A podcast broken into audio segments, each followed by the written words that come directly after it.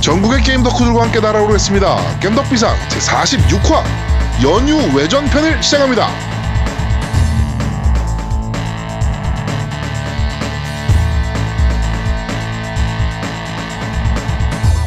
저는 진행을 맡은 제아두목이고요. 제 옆에는 언제나 그렇듯이 우리 노우미님 나와 계십니다. 안녕하세요.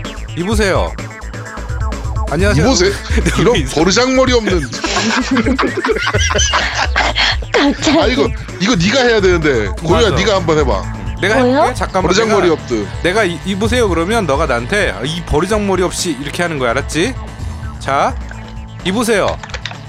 이 버르장머리 없이 네.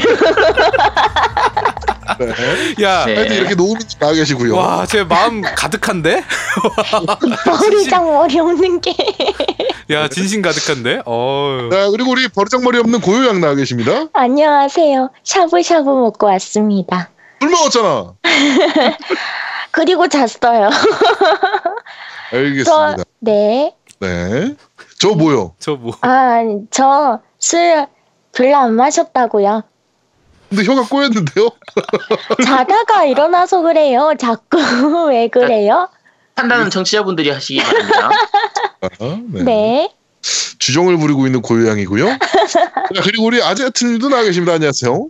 네, 안녕하세요. 오늘도 또 한 번 후회를 하고 있는 아제트입니다. 그렇죠. 네. 이 특집을 도대체 왜 하자 그랬는지. 아, 이게 원래 특집이 아니고 땜빵이었는데. 네. 하여튼 어 저희가 이번 그 연휴가 좀 길잖아요. 네네. 네, 그래 그래가지고 제가 지금 자리를 좀 비울 것 같아가지고 오늘 수요일인데 이렇게 녹음을 긴급하게 하고 있습니다. 아, 근데 여기서 명확히 해야 될 게 있어요. 그 저번 주에 저희가 방송 끝나고 어 제아두목이 아 나 저기 다음 주에는 녹음 좀 힘들 수도 있다. 일이 있어가지고 뭐 3일까지 5월 3일까지 어디 가야 된다라고 얘기했더니 아제트가 분명히 말씀드립니다. 아제트가 우리가 등떠민 것도 아니고 아제트가 야 그러면 그럼 다음 주에 땜빵 특집 하자. 라고 해서 시작한 게 바로 이 방송입니다. 그렇습니다. 네. 그래가지고 주제도 얘가 다 정했고요. 네, 아제트가 아제트가 이거 하면 되겠다 그러고 정했고요. 대본도 무덤을 팠어요 지금. 어, 내용도 지가 다 아, 나 이거- 준비했어요. 예. 아, 나 진짜 대강하면 될 줄 알았는데 네. 하다 하다 보니까 이게 대강이 안 되겠더라고. 네. 자 그렇습니다. 자 어, 떻게 어저께 그 JTBC 토론은 다 보셨나요? 네, 다 봤죠. 네, 아주 핵꿀 재미였는데. 아, 정말 재밌더라고요. 근데 확실히 제가 그 지금 어제가 네 번째 토론이었잖아요. 네네. 네, 어, 진행 역시 바람에는 손석희다. 그쵸. 아, 여전까지 토론은 정말 다 바람 그 자체였는데 손석희 세긴 세더라고요. 진짜 다 한 방에 정리하고. 아, 항암제죠, 항암제. 예, 진짜 제대로 된 항암제. 네. 그리고 토론도 정말 토론다운 토론이 됐어요. 어저께는 그나마. 물론 이제 좀 병신 같은 일도 좀 있긴 했는데. 아, 진짜 손석희 사장님 대통령 나가면 내 무조건 찍을 텐데. 안 나오시나? 안 나간대잖아. 아, 네. 안 그래도 문재인 캠프에서 어저께 그거 했잖아요. 러브콜 네, 했잖아. 네, 그러시라고 하니까 안 네. 한다고 했죠. 어, 네, 바로 거절했고. 하여튼- 20년대부터 정치는 안 한다고 얘기하셨으니까. 아, 이거 언론인으로 남아야지. 이런 언론인도 하나 있어야 되지 않겠습니까? 어? 언론 얘기 좀 해봅시다. 네. 요새 문재인은 도대체 몇 대 몇으로 싸우고 있는지 모르겠어요.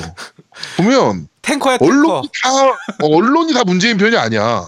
맞아 맞아요. 네. 일단 그 저기 김어준의 저 뭐죠? 김어준이 하는 방송이 있어요. 라디오 방송 TBS에서 하는 거 네, 네, 뉴스 공장이라고. 네.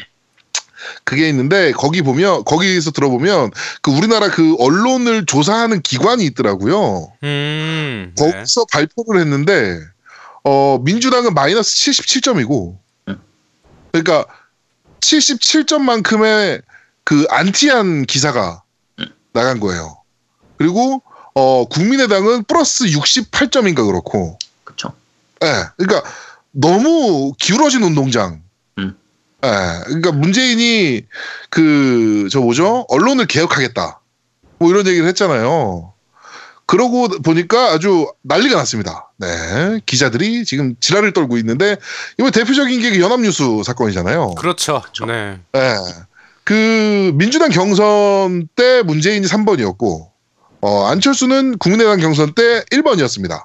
네. 근데 지금은 그게 다 끝났 경선이 끝났기 때문에 기호 1번은 문재인이고 기호 3번이 이제 안철수란 말이에요. 서로 딱 반대로 됐죠. 네. 음. 반대로 됐는데 어 얘네가 이번에 며칠 전에 뉴스를 보내보내면서 어, 문재인은 3번으로 내보내고, 음. 어, 안철수를 1번으로 내보냈어요. 헷갈리라고. 이게 무슨 병신 같은 일이야. 아 참네. 아유 아니 차라리 뭐 사진을 갖다 쓰려고 하다가 잘못 갖다 썼다 그러면은 그냥 같이 1번으로 하든지 뭐 같이 그렇지. 3번으로 하든지 이건 이해가 가는데 대놓고, 기가 막히게 그렇게 서로 딱 바꿔가지고 할 수 있네 이제. 아, 아주 대놓고, 정말 대단한 어? 것 같아요. 진짜 이렇게까지 해야 되나. 음. 언론적 패 꼭 청산해야 한다. 네, 이렇게. 이게 선거 앞두고 네. 언론들이 장난치는 것 중에서 제일 대표적인 것 중에 하나가 똑같이 기사를 내보내는 것처럼 하는데 예를 들면 예전에 박근혜하고 문재인 때 같으면 네. 박근혜 사진은 막 웃고 있고 사람들하고 악수하고 즐거운 모습의 사진을 딱 일부러 아, 그렇죠, 찍고 그렇죠. 문재인 사진은 막 이렇게 찡그리고 있고 화내고 있고 막 이렇게 딴 인상 사람들한테 쓰고 이렇게 있다거나 네, 인상 뭐, 쓰고 있는 대기 뭐 대립하고 있는 이런 사진을 뭐 글로 아무것도 안 남겨도 이- 자료 네. 사진을 일부러 그렇게 딱 하면 사람들이 인식상 좀 서로 마이너스적인 인식을 가지게 된단 말이에요. 그렇죠. 그런 게 지금도 여전한 것 같아요. 똑같은 것 같아요. 그렇죠. 그것뿐만 아니고 오늘 만약에 예를 들어서 국민의당에 뭔가 안 좋은 이슈가 터졌어. 그러면 그거를 다루긴 하잖아요. 그렇죠. 그러면 또 그 의무감에 젖어가지고 문재인 걸 뭐든 뭐라도 하나 찾아가지고 동일한 비율로 뉴스를 내요. 그러면 문재인 캠프도 문제 있는 것처럼 보이는 거거든. 음. 예. 진짜 웃기는 언론 행태를 보이고 있습니다. 어제 토론에서 또 재밌었던 게 그 동성애 발언 나왔었잖아요. 그렇죠. 근데 동성혼이죠, 혼. 동성혼. 그러니까 정확하게는 이제 호- 그 홍준표가 얘기를 한 게 처음에는 군대 내 동성애가 그렇죠. 뭐 군대 뭐 병력 저하라든지 사기 저하에도 문제가 있지 않느냐 이런 식으로 해서 그거에 대해서 찬성하느냐 반대하느냐 이런 식으로 문재인한테 물었으니까 문재인은 당연히 반대하지 그거를 그렇지. 그거는 질문 자체가 군대 내의 이제 성 그 이제 동성애 그쵸, 그쵸, 부분이었으니까 네. 근데 반대한다 이런 식으로 얘기해서 끌고 가다가 이제 동 홍준표는 완전히 대놓고 그냥 동성애자들은 동성애자들이 무슨 사회 악이고 에이즈가 뭐 만연하다는 예, 어. 에이즈가 얘기. 그 만연한 게 다 동성애자들 때문이고 이런 식으로 얘기를 해놓고 나서 이제 문재인은 나중에 뒤에 가서는 이제 차별은 금지하고 자기가 동성- 본인이 동성애 네. 자체는 반대를 하지만 이제 차별은 반, 그 차별은 없어야 된다 이런 식으로 네. 얘기했는데 오늘 이제 뭐 뉴스 같은 거 보면 무슨 동성애 이런 쪽 그 이런 뭐, 단체들. 뭐라 그러죠? 단체들에서 막 항의 방문을 다 문재인한테만 가는 거요? 아니 왜 그러니까. 홍준표는 놔두고? 제가 안 그래도 오늘 그것 때문에 한 명 페이스북에서 싸웠어요. 네. 내가 너무 궁금해서 아니 왜 문재인한테만 저러냐. 보통. 솔직히 이거 테러잖아요. 음. 일종의. 그 그래가지고 아니 왜 문재인한테만 저럽니까? 라고 했더니 얘가 쓰는 말이 1등 후보라 그렇대요. 아 이게 무슨 비열한 잣대야.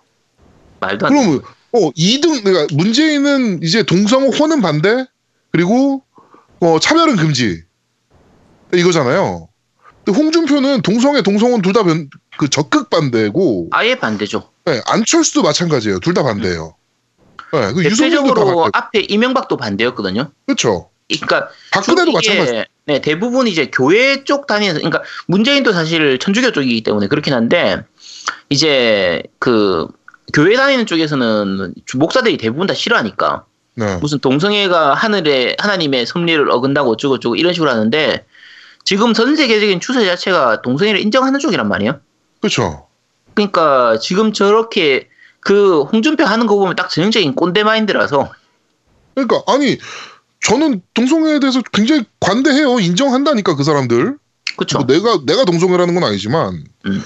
그거는 아니 사람 대 사람이 좋아하는데 뭐 그 차별될 일이 뭐가 있어 좋아할 수도 있는 거지 딱 예전부터 개인적으로 약간 생각했던 거는 내가 혹시 양성애자가 아닐까 싶은 생각을 한 때가 한 적이 있어요. 지금도 그 지금도 그런 생각하는데 아씨 아저씨랑 같이 자면 안 되겠는데 아 진짜 위통 위통 깐 거 생각나 위통 깐거 아니, 그 위통 깐 거 내가 누구랑 있었어 남자들이랑 있었지 위통 깔 때. 아니 그러니까 뭐 이게 예전부터 내가 어렸을 때부터 동성애 우리가 동성애 영화나 만화 같은 게 많잖아요. 네 그렇죠 뭐 예를 들면 해피투게더 같은 영화도 있었고 네네네 뭐, 뭐 왕의 남자라든지 뭐 번지 점프를 하다라든지 이런 게 약간 동성애 코드의 마- 그 영화들을 봐도 이게 거리끼는 느낌이 전혀 없었거든요. 그 그러니까 그 사람 대 사람이 좋아하는데 뭐 거리낄 게 그렇죠. 뭐가 있겠어 어, 만화 같은 경우에도 보면 만화 중에서 정말 명작 만화가 그 아기와나 그린 그 마리모 라가와가 그린 만화 중에서 뉴욕 뉴욕이라고 만화가 있어요. 네. 그게 동성애 이제 만화인데 보통의 동성애 만화들은 야오이라고 해서 이제 좀 그쵸. 되게 내용도 없고 그냥 아무 의미 없는 그런 만화 BL물들. 네, BL물들은 좀 약간 까는 이런 느낌으로 얘기를 하는데 이 뉴욕 뉴욕 같은 경우에는 정말 명작이에요. 음. 동성애가 주인공들이긴 하지만 그 부분을 빼고 나면 정말 좀 이렇게 말, 말 그대로 그냥 있을 법한 사랑 이야기 이런 걸로 그려지기 때문에 정말 재밌는 만화거든요. 네. 우리나라 만화가 중에서도 황미나 그 작가 있잖아요. 그렇죠. 황미, 네, 황미나 씨가 그린 것 중에서 저스트 프렌즈라고 만화가 있어요. 음. 음. 그냥 네 편짜리, 어제는 좀 짧은 만화인데 이것도 마찬가지로 동성애 코드고 동성애 내용이긴 하지만 이제 그게 전혀 거리끼거나 그런 거 없이 그냥 단순히 사람과 사이의 사람 사이의 사랑인데 그게 단지 동성애일 뿐인 그냥 그런 느낌이라서 음. 이게 뭐 전혀 최근에는 사실 영화나 게임에서도 많이 등장해요 동성애물은 그렇죠. 네. 그 제일 대표적인 게 바이오웨어 쪽 네. 메스 이펙트나 뭐 꼭 드래곤 넣죠. 꼭. 네. 동성 네, 코드. 저- 일부러 넣죠 네. 네. 그쪽은 좀 이제 서양 쪽이다 보니까 그 근데 보기에 재밌는 게 전 세계적으로 동성혼을 허용하는 나라는 몇 개 안 돼요. 아직도. 그렇죠. 네네 맞아요. 그러고 그 개방돼 있다는 미국도 오바마가 어 처음 선거에 당선 그 대통령 당선될 때는 동성애 반대주의자였어요. 네네 그 다음에 재선 될 때나 동성애에 대해서 나는 인정한다라고 얘기를 할 정도로 그러고 근데 어저께 문재인이 한 대답이 크게 차이가 없거든 사실은. 음. 근데 막 그 오늘 뭐 그 안보 모시기 뭐 천명 지지 선언 뭐 이거 여기에 막 뛰어 들어가가지고 그 나는 아 그거 보면서 경호팀이 욕 먹어야 된다라고 생각을 했어 이번에는. 그렇죠. 아, 굉장히 위험한 일이잖아요. 뭐 멱살 잡혔다 뭐 이런 얘기까지 있었는데 하여튼 뭐 그건 민주당에서 멱살은 안 잡혔다 뭐 이렇게까지 얘기가 나왔는데 네. 그 정도면은 굉장히 위험한 일이란 말이에요. 그렇죠. 예, 그런 거에 대해서는 경호팀이 확실하게 좀 책임을 좀 져야 되지 않을까. 라는 생각이 들고 어저께 토론 보면 이제 뭐 그 동성애 사태가 있었고 동성애 문제 음. 그다음에 아까 오프닝에 잠깐 했던 이제 버릇없이 사태 네 우리 어 레드 준표님께서 이제 두 살 어리시잖아요 두그 살이 두 살이었나요? 한 살이었나요? 어쨌든 더 어. 어리죠. 아, 한 살 어리네요, 한 살. 한 살 어리고, 문재인이 빠른이에요. 그러다 보니까 학번은 두 개가 어려. 형님한테 야 이 버릇 없이 버르장거리 없이 야이 진짜 도대체 하극상도 저따위 하극상이 그러니까, 아니, 그리고 저것도 빠르잖아. 저 뭐야. 사법연수원도 훨씬 빨라요, 문재인이. 그렇죠. 네. 네, 문재인이 사법연수도 빠르고, 모든 게 다 빨라. 근데 버릇없이라는 얘기. 아, 요즘 진짜 우리 때는 안 그랬는데 아, 그러니까, 참. 아, 진짜. 아, 어제 홍준표는 제가 보면서, 아, 지지율 10% 미만 후보들은 토론에 나오면 안 되겠다는 생각을 어저께 잠깐 했어요. 진짜 우리나라도 아. 미국처럼 그냥 1하고 1위하고 2위만 아, 근데 그래. 1위하고 2위도 말을 잘 못해서 아 나 미치 사실 어제 그 토론 보면 유승민이 말 제일 잘해요 유승민하고 심상정이 훨씬 말을 잘해서 심상정은 원래 뭐 잘하는 거고 음. 유승민은 근데 어저께는 조금 저는 별로였어요. 굉장히 말꼬리 잡기로만 그런 건 있긴 하죠 일색해서 그러니까 그렇죠. 네. 지금 바른 정당이 굉장히 안 좋잖아요 상황이. 그렇죠 본인 그러니까 유승민을 엄청 흔들잖아 바- 네. 정- 당내에서. 맞아요 그러니까 그게 토론에서 보여지더라고. 음. 어. 아주 좀 저는 개인적으로 유승민은 어제 좀 짜증이 좀 나더라고요. 예. 홍준표는 뭐 개그맨이시고 그분은 MBC 개그맨 시험 보셨다며 옛날에. 음, 개그맨이시고 하여튼 뭐 그렇습니다. 뭐 그렇게 또 핵꿀잼 토론, JTBC 토론이 있었습니다.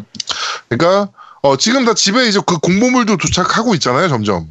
그렇죠 예, 공보물들 잘 확인하시고 어, 난 누굴 찍어야 되는가 어, 고민을 곰곰이 해보시기 바랍니다. 자, 뭐 말씀드린 대로 저희는 어, 그저 뭐죠 투표 토론, 아 투표 토론이래. 그 투표 이벤트, 아, 투표 이벤트 합니다. 어, 투표하시고 투표 인증서 받으 그 받으실 수 있거든요. 그 투표하신 곳에서 받으셔서 어, 밴드나 딴지에 인증하시면 저희가 추첨을 통해서 선물을 보내드리도록 하겠습니다. 라우나토 게임에도 협찬 요청했고요. 어, 받기로 했습니다. 협찬. 네, 그러니까 어, 많이 많이 신청해 주셨으면 좋겠습니다. 그리고 미성년자는 부모님이 투표하신 거 인증하시면 됩니다. 그리고 어제 그 전회 방송에서 얘기 안 했는데 제외 동포 분들 계세요. 해외에 계신 분들 그분들은 그 투표 인증을 못 끊으실 수도 있거든요. 그런 분들은 어, 투표했다고 이제 그 손에 이제 도장 찍는 거 있잖아요. 그거 네. 예, 인증샷 흔히 하는 인증샷 그거 찍어서 어, 밴드나 딴지에 올려주시면 저희가 어, 포함해서 선물을 보내드리도록 하겠습니다. 그러니까 아 그- 잠깐만 제외 제외 어, 국민은 그러니까. 어떻게 보냈지? 그, 또 저기, 뭐야, 우리 있잖아요. 또 해외, 해외 배송. 배송가? 어, 해외 배송 전문가께서 아, 담당해 주시죠. 저희가 아직 뭐 DL 코드를 좀 보내드리든지 하여튼 뭐 그렇게 하- 네. 어떻게 어떻게든 하겠습니다. 네. 그러니까 많은 참여 부탁드리겠습니다. 어, 저희 저번에도 말씀드렸지만 어, 2, 30, 2, 3, 40대의 운명을 어, 6, 70대가 결정하지 않게 어, 합시다. 어, 여러분들의 어, 많은 투표 참여가 필요합니다. 아, 그리고 참고로 지금 날짜가요. 저희 수요일이에요, 수요일. 혹시 네. 모르실까봐 4월 26일입니다. 그러니까 네? 어제 JTBC를 했다니까 우리가 또 일요일 날 토요일 날 뭐 이쯤 한 걸로 착각하시면 안 돼요. 네. 네, 하여튼 그렇습니다. 네. 자, 그러면 바로 광고 듣고 오시죠. 광고.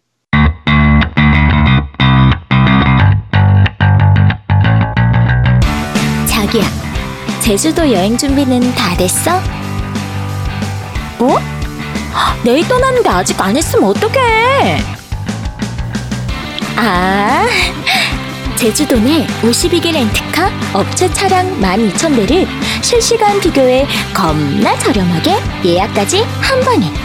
게다가 깸덕비상 회원들을 위한 특별 할인 서비스까지.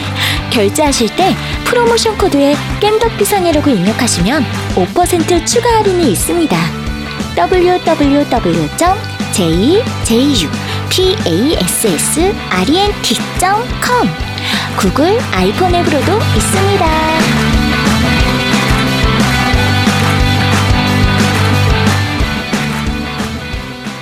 자, 제주 패스 렌트카 어, 광고까지 듣고 오시면 광고주님이랑 오늘 통화를 했는데 네. 아주 만족 중이세요. 아, 다행이시네요. 홍고재우님께서 광고에 대해서 아주 만족 중이십니다. 음. 장기 계약을 해야 됩니다 이제. 네. 이번 주 지금 이 방송이 이제 녹음은 저희가 일찍 하는데 네. 올리는 거는 이제 연휴 시작되는 거 그 시기쯤 맞춰서 올릴 거라서 그러니까 그러니까 이제 딴지 원래 일부 스케줄을 봐야 돼요. 얘네가 네. 쉴지 안 쉴지 몰라서 얘네가 업로드하는 거잖아요. 그렇죠. 그래가지고 빨리 업로드해야 될 수도 있어요. 아마 지금 이 방송을 제주도에서 듣고 계신 분도 있으실 거예요. 놀러 가서. 그렇죠. 네. 아, 그러실 네. 거라 생각합니다. 저희는. 저도 다음 주에 다 풀로 쉬거든요. 2일이랑 4일이랑 풀로 쉬는 아, 좋겠다. 걸로. 예. 네. 야, 오늘 회사에서 결정이 나가지고. 네. 아, 부러워라. 아, 딴, 저희도 음, 다 그렇게 쉬는 걸로 결정이 돼서. 그 딴지도 어떻게 될지 모르겠네. 어 딴지 그러니까 스케줄을 봐서 저희가 28일 날 올려야 될 수도 있어요. 그러니까 미리 네, 좀 하여튼 뭐 미리 좀 예, 확인 좀 네, 해주세요. 제가 체크해 그거는 체크하면 되는 거고. 네. 하여튼 어, 잠시 후에 어, 잠시 후는 아니죠. 내일 마리오 카트 8편 DX가 발매가 됩니다. 네. 네, 그러니까 많은 어, 다운로드 받으셔가지고 빨리 다 받으셔가지고 빨리 연습을 합시다.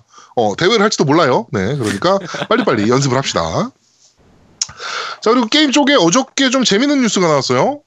어, 네. 스팀을 스트리밍하는 앱이 발표가 네. 됐습니다. 어. 그 스위치에서 말씀하시는 거죠 지금?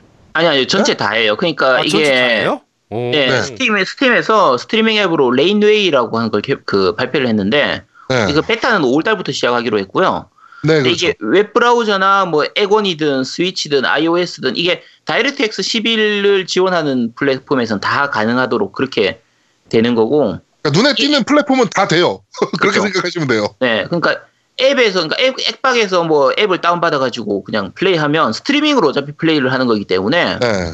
어쨌든 스- 그 스팀에 있는 게임을 다 즐길 수가 있는 건데 다른 플랫폼은 그렇다고 치는데 지금 스위치 같은 경우에는 이게 지금 초기에 발매되는 게임들이 많이 없다 보니까 소프트가 좀 부족한 부분들이 있단 말이에요. 그렇죠. 근데 그 부분을 지금 스팀 게임으로 메꿀 수 있지 않을까라는 부분이라 굉장히 어, 크게 메꿀 수 있는 부분이 되죠. 네 거의 네. 최고의 그냥 휴대용 게임기가 되지 않을까 싶은 거죠. 심지어 60프레임을 지원한다 그래요. 네, 60프레임 네. 가능할 거라고 얘기하니까 네, 정말 기대 중입니다. 네 지금까지 스트리밍으로 하는 게임들이 몇 가지들 좀 있긴 했는데 네, 어, 약간 다들 나오기 전에 기대했던 거에 비해서는 좀 떨어지는 경우가 많았으니까. 그렇죠. 예를 들어 뭐 쉴드도 마찬가지였고 엔비디아에서 했던 네, 쉴드도 마찬가지고.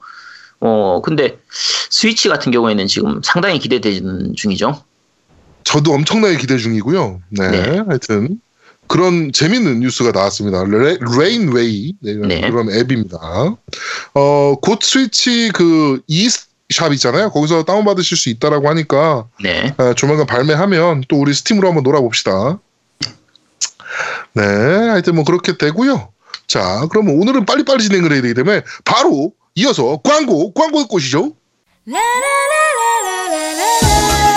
콘솔 게임의 영원한 친구 겜덕비상 최대 후원자 라운하터 게임 강변 테크노마트 7층 A35에 위치하고 있습니다 G마켓과 옥션 보아행콕 11번가 황아저씨몰을 찾아주세요 주문 시 겜덕비상 팬이라고 하면 선물도 챙겨드려요 넌 내게 말했지 설레이는 이만 멈출 수 없어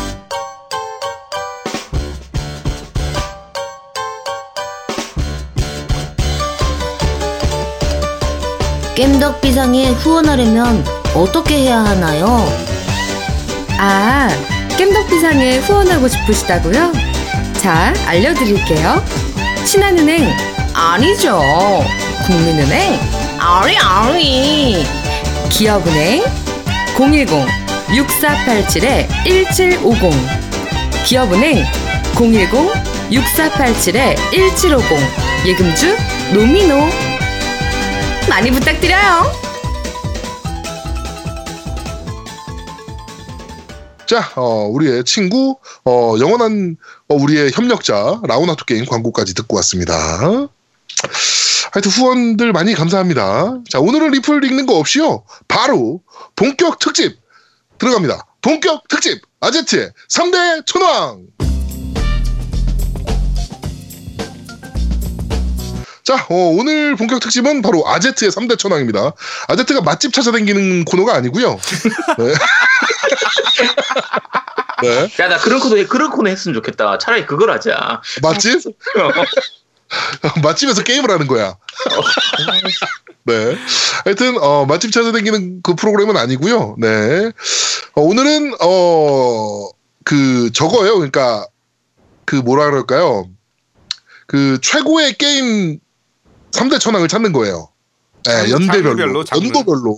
아 연도별로야? 네, 그래가지고, 네, 연도별, 장르별. 연, 연대별로 할 거고요. 음. 네. 그 일단 오늘 할 거는 이제 JRPG에 대해서만 할 텐데, 네. 이게, 자, 우리가 올림픽에서도 보면 항상 3등까지, 우리가 1등만 기억한다고 하는데, 실제로 3등까지는 기록에 남아요. 그렇죠. 네. 금메달, 은메달, 동메달 하는 거고, 그렇죠. 그 올림- 세계 올림- 3대 기타리스트. 그쵸, 그리고 3대 그다음에- 기타리스트, 이런 거 네. 얘기하는 거고, 올림픽에서도 3등 안에만 들면 군대 면제가 되잖아요? 그렇죠. 4등 되면 아무것도 없어. 군대 가야 네, 돼, 그냥. 아 참. 네. 네. 우리가 어릴 때까지만 해도 예전에 미국 3대 RPG 그래서 제일 많이 했던 게 이제 뭐 울티마와 뭐 위저들이 마이티 앤 매직 그쵸. 이런 식으로 꼽기도 했었고 맞아요. 네. 네. 네. 일본 일본 3대 RPG 해서 뭐 드래곤 퀘스트, 파이널 파이널 판타지, 판타지. 열신전생 이런 식으로 얘기를 했었는데 네. 최근에는 이제 그 고티로 아예 스코어가 나, 그 점수가 아예 나오고 이제 아예 누가 고티다 이게 나오니까 통계가 다 네, 잡히니까 네. 그 메타스코어 같은 것 때문에 점수가 아예 나오고 하다 보니까 3대 뭐 뭐 이렇게 꼽는 경우가 잘 없어요. 그렇죠. 요새는 정말 눈- 보기 드물죠. 네, 무슨 3대 RPG, 3대 액션 이런 거 요즘 얘기 안 한단 말이에요. 그리고 요새 그러니까 조금 뭐라 그럴까요? 지금 특출나게 내- 내가 짱이야라는 것보다는 다 잘 만들어요. 그쵸. 그리고 전반적인. 3대를 꼽기가 되게 어려운 거야. 네, 맞아요. 그러니까 이 그리고 집도 맛있고 저 집도 맛있고 저 집도 맛있어. 그러면 그렇죠. 3대를 뽑기가 힘든 거지. 네. 그래서 이제 한번 깸덕비상에서 우리끼리 한번, 한번 3대 천왕을 꽂아, 꼽아보자. 네. 근데 특히 재미있는 건 항상 그런데 1등하고 2등은 쉽게 꼽아져요. 3등이 안 뽑혀. 3등 싸움이 빡시죠, 3등 싸움이. 그럼 그게 아까 정말 이- 빡치, 네. 빡치거든. 일본 3대 RPG도 하면 1등, 1등, 2등은 금방 나와요. 파판하고 네. 득회야, 어쨌든. 어차피. 그렇지. 3등은 맨날 싸워. 그 저것도 그렇잖아. 우리 게임쇼도 그렇잖아. E3 그다음에 그렇죠. 네. 어. E3하고 그 저 저 도쿄 뭐야 게임쇼. 동경 게임 쇼. 네. 그 다음에 이제 게임스컴은 자기네가 3대라 그러고 우리나라 지스타는 우리나라가 3대라 그러고 중국에서는 어, 차이나 쪽이라고. 중국에서 차이나 조이는 차이나 조이가 3대라 그러고 네. 그렇죠. 항상 삼, 어, 세 번째 가지고 싸워요. 그러니까 맨날 언제나 그러네. 그렇게 싸우니까. 음. 그러니까 항상 1등, 2등은 나오는데 3등이 잘 안 나오니까 네. 자 우리가 오늘 그 이제 기준할 건 어떻게 하냐면 각 시기별로 해서 일단 3대 천왕식을 한번 꼽아보고 네. 전체 역대를 다 꽂아서 다 꼽아서 3대 천왕을 한번 꼽아보고 이렇게 해서 네. 그 두 가지로 나눠가지고 꼽아볼 테고요. 네. 그 전체 이제 시기는 이제 80년대. 네. 그러니까 일단 1기로 80년대가 이제 페미컴이라든지 MSX, 세가마크 요 나오던 그 시기를 일단 1기로 잡고요. 이 고유가 몇 년생이죠? 저요 90X년대 자, 그러면 2기예요. 네, 이때 2기예요. 아, 네. 고현님은 2기에서 하고 1기 때 고현님이 뭐 하고 있었을까요 그때 잠깐요. 아빠한테 있었겠지. 그렇죠. 아빠가 아마 대신 게임을 하든지 뭐 해- 했을 테니까 음, 아마 아버님은 게임 하세요? 아니요 저희 어. 아버지 바둑 바둑 두세요. 네 바둑 게임 했었어요 바둑 게임 사실 바둑 세계 게임이 최고의 어쨌든 게임은 게임이지. 음. 최, 음. 최고죠. 바둑 게임 뭐가 음. 재밌으니까. 마작하고 바둑 바둑만큼 재밌는 게임이 없죠. 그렇죠. 아, 뭐 아마 지금 고요양이 몰라서 그렇지 아버님 했었을 수도 있어요. 그렇지. 네, 숨겨놓고. 아빠가 생각하지 않아? 네, 야 방금 어떻게 들었어? 알아? 이 사람들이 방금 들었어? 이 사람들이 이상 이상하다라고 네. 했어요 음. 진짜 깁하세요 어이 버릇없이 네. 씨, 아 아니구나 그거 고유가야 되는구나 깁하세요. 네. 아, 입으세요 어디 저- 어, 이렇게 어디 건방지게 자기보다 나이 어린 사람한테 버릇 버릇 없이라고 해요. 그런 거 버릇 없이란 거는 나이 어린 사람이 윗 사람한테 하는 거야. 그럼 그러게 어. 자 어쨌든 1기는 그렇게 하고요. 2기는 90년대 네. 이제 슈퍼패미컴부터 메가드라이브, 플스 1 하고 세턴 시기까지 여기를 네. 2기라 되고요. 3기로는 이 2000년대 드림캐스트하고 플스 2, 3, 엑스박스, 엑스박스 360 시절 네. 요때를 기준으로 하게 될 테고요. 4기로는 이제 현 세대, 그러니까 플스 그렇습니다. 2하고 엑스박스 1, 뭐 비타 요쪽 게임기들 기준으로 해서 총 4개의 기로 나눠서 한번 그 얘기를 좀 해봤으면 싶어요. 네. 네. 뭐 이게 오늘 특집이 아니라 제가 누누이 강조하지만 이건 그냥 땜빵용이에요. 땜빵용. 특집입니다. 그냥 특집이 아니라니까. 그러니까 땡빵으로 하는 거기 때문에 그냥 가볍게 우리끼리 아 이런 게임 있었지 하고 그냥 즐기면서 얘기해 보는 정도로 그냥 가볍게 하려고 하니까 특집입니다. 특집 아니라니까. 이 정치한 분들이 듣다 보면 이게 제가 그 전체 게임을 다 이렇게 리스트를 뽑거나 그러지는 못했기 때문에 네. 정말 좋았던 게임들 중- 명작 중에서도 제가 빠뜨리는 게임들이 많이 있을 수 있어요. 네. 그런 네. 거 있으면 그렇죠. 그냥 댓글로 그냥 이런 게임도 있었습니다라고 얘기만 달아두시고 너무 욕하진 말아주시고요. 그렇죠. 아제트가 또 아- 위키피디아는 아니잖아요. 네, 아니, 네. 그리고 결정적인 게 어제까지만 해도 아제트가 응 금방 끝날 거야 뭐 특집 아니야 뭐 이러다가 오늘 갑자기 저희한테 야 생각하면 할수록 계속 나와 어떻게 이거 막 이러고 이게 와 특집으로 가야죠 이러면 아제트가 지금 대, 아제 지금 정확히 얘기하세요 얼마 예상합니까 몇 시간 예- 예상하십니까 지금부터 한, 한 시간 20분 정도? 지금부터 1 시간 2 0 분이면 두 시간 걸린다는 얘기네요. 어, 두, 이 방송 2 시간짜리 방송이네 아, 그래. 어쨌든 딱 평, 평소 시간하고 맞춰가지고 네. 네. 어, 진행하도록 하, 최대한 빨리 끝냅시다. 네, 최대한 빨리 하도록 하겠습니다. 왜냐면 빨리 끝나고, 아, 마- 잠깐, 가야 뭐, 돼. 나 내일 또 5시에 일어나야 된단 말이야. 네, 니- 니어도 해야 되고. 네, 리어도 해야 돼. 지금 자, 다운받고 있어요. 네. 자, 일단 1기로 꼽을 수 있는 게 페미컴 시절하고 MSX, 세가마크 시절, 고지게 80년대 시기인데, 정말 초창기 게임기들. 그쵸, 초창기죠. 네. 이때 JRPG가 거의 시작된 거죠. 그러면 뭐 그렇죠. JRPG, 예. JRPG 시작은 뭐 누가 뭐라고 해도 드래곤 퀘스트예요. 음, 그렇죠.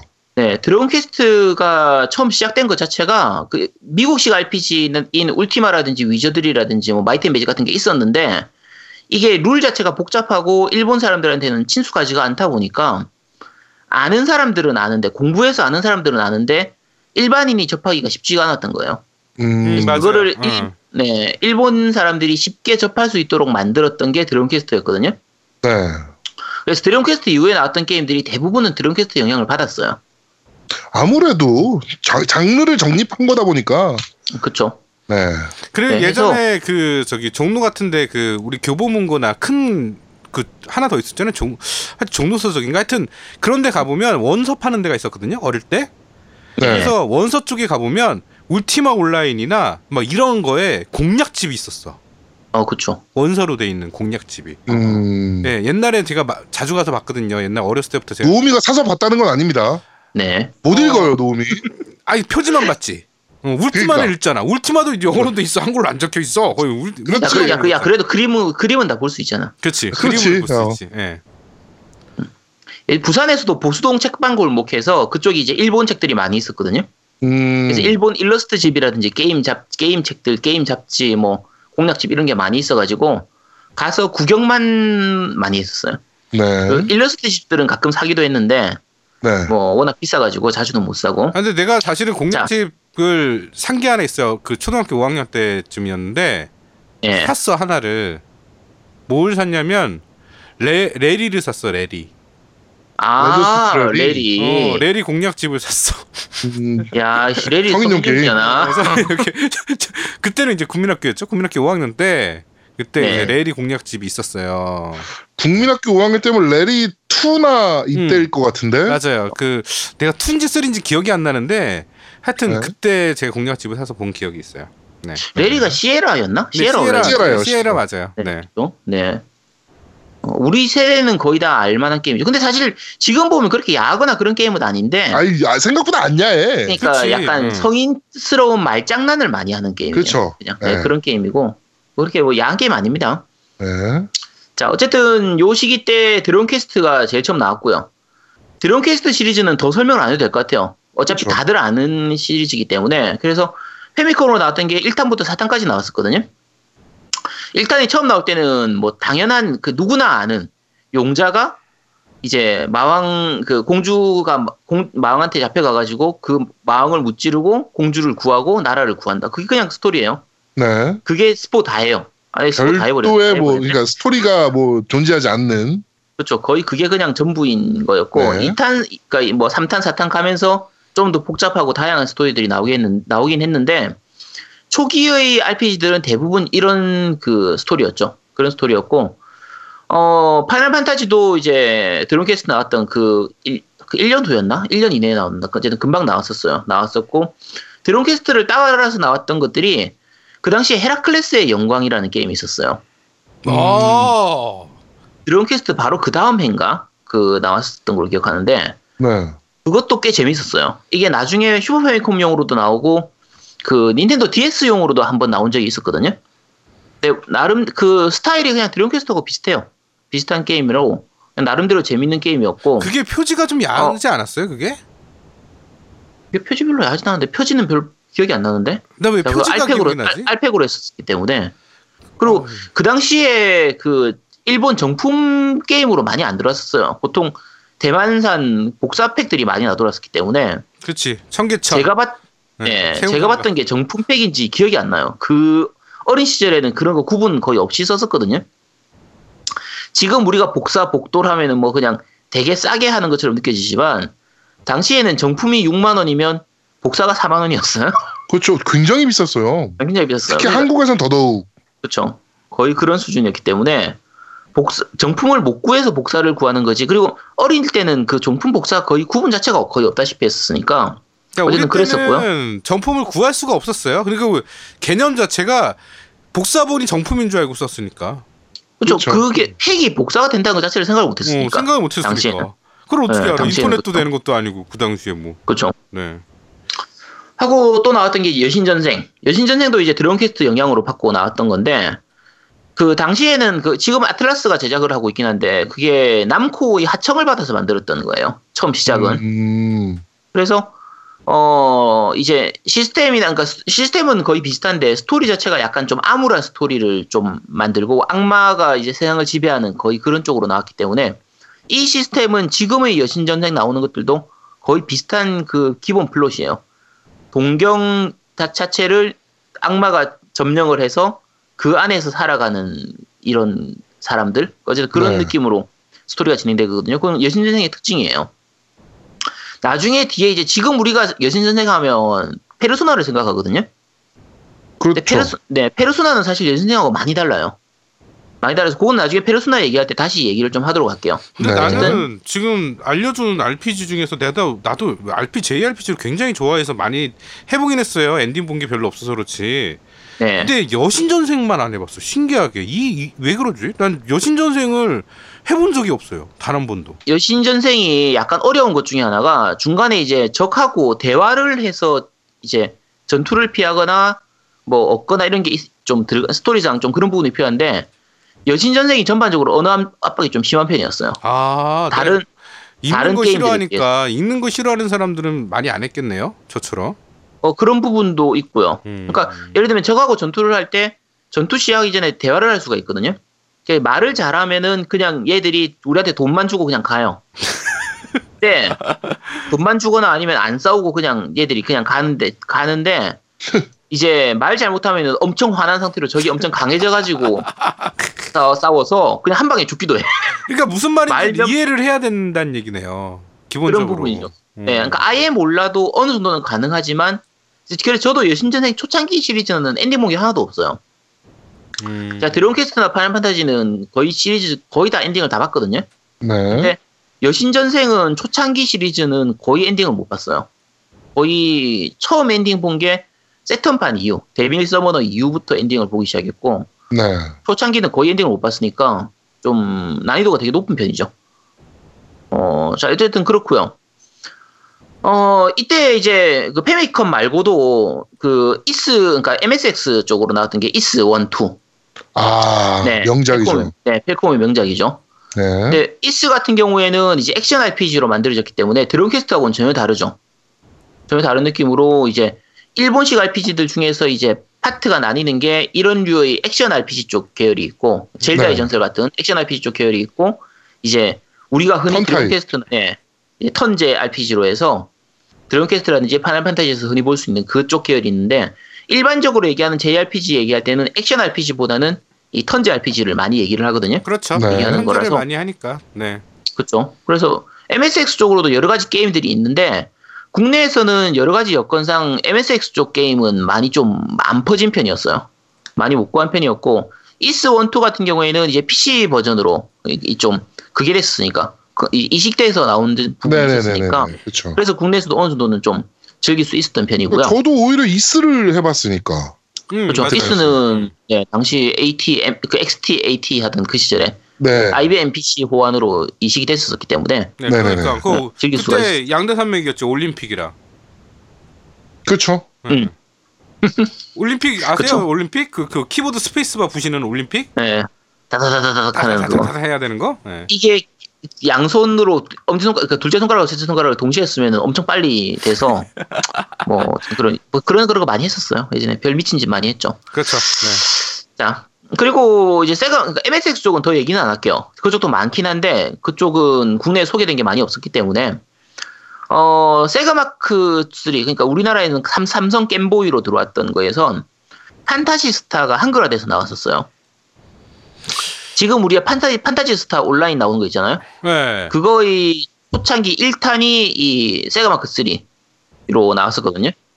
세가 마스터 시스템이라고 부르는 그쪽으로 나왔었는데 아까 얘기한 것처럼 국내의 RPG라는 부분들도 좀 있고 그리고 어 약간 특이했던 게 대부분의 RPG들은 판타지 계열들 그러니까 이제 뭐 중세 계열이라고 했나 용사 이런 부분들이었는데 판타지스트 같은 경우는 SF를 배경으로 했었어요. 음, 그러니까 맞아요. 네. 로봇들 나오고 이런 부분들이라서 그게 약간 애니메이션도 특이한- 있었잖아요. 애니메이션도 있었고 제가 알기로는 그 만화책도 있었던 걸로 알고 있는데 아 만화책은 있었어. 제가 네. 애니메이션은 기억이 안 나고요. 애니메이션은 만화책은 있었어요. 아, 애니메이션은 없었나 만화책만 있었나 하여튼 저도 그거를 보긴 봤어요. 네.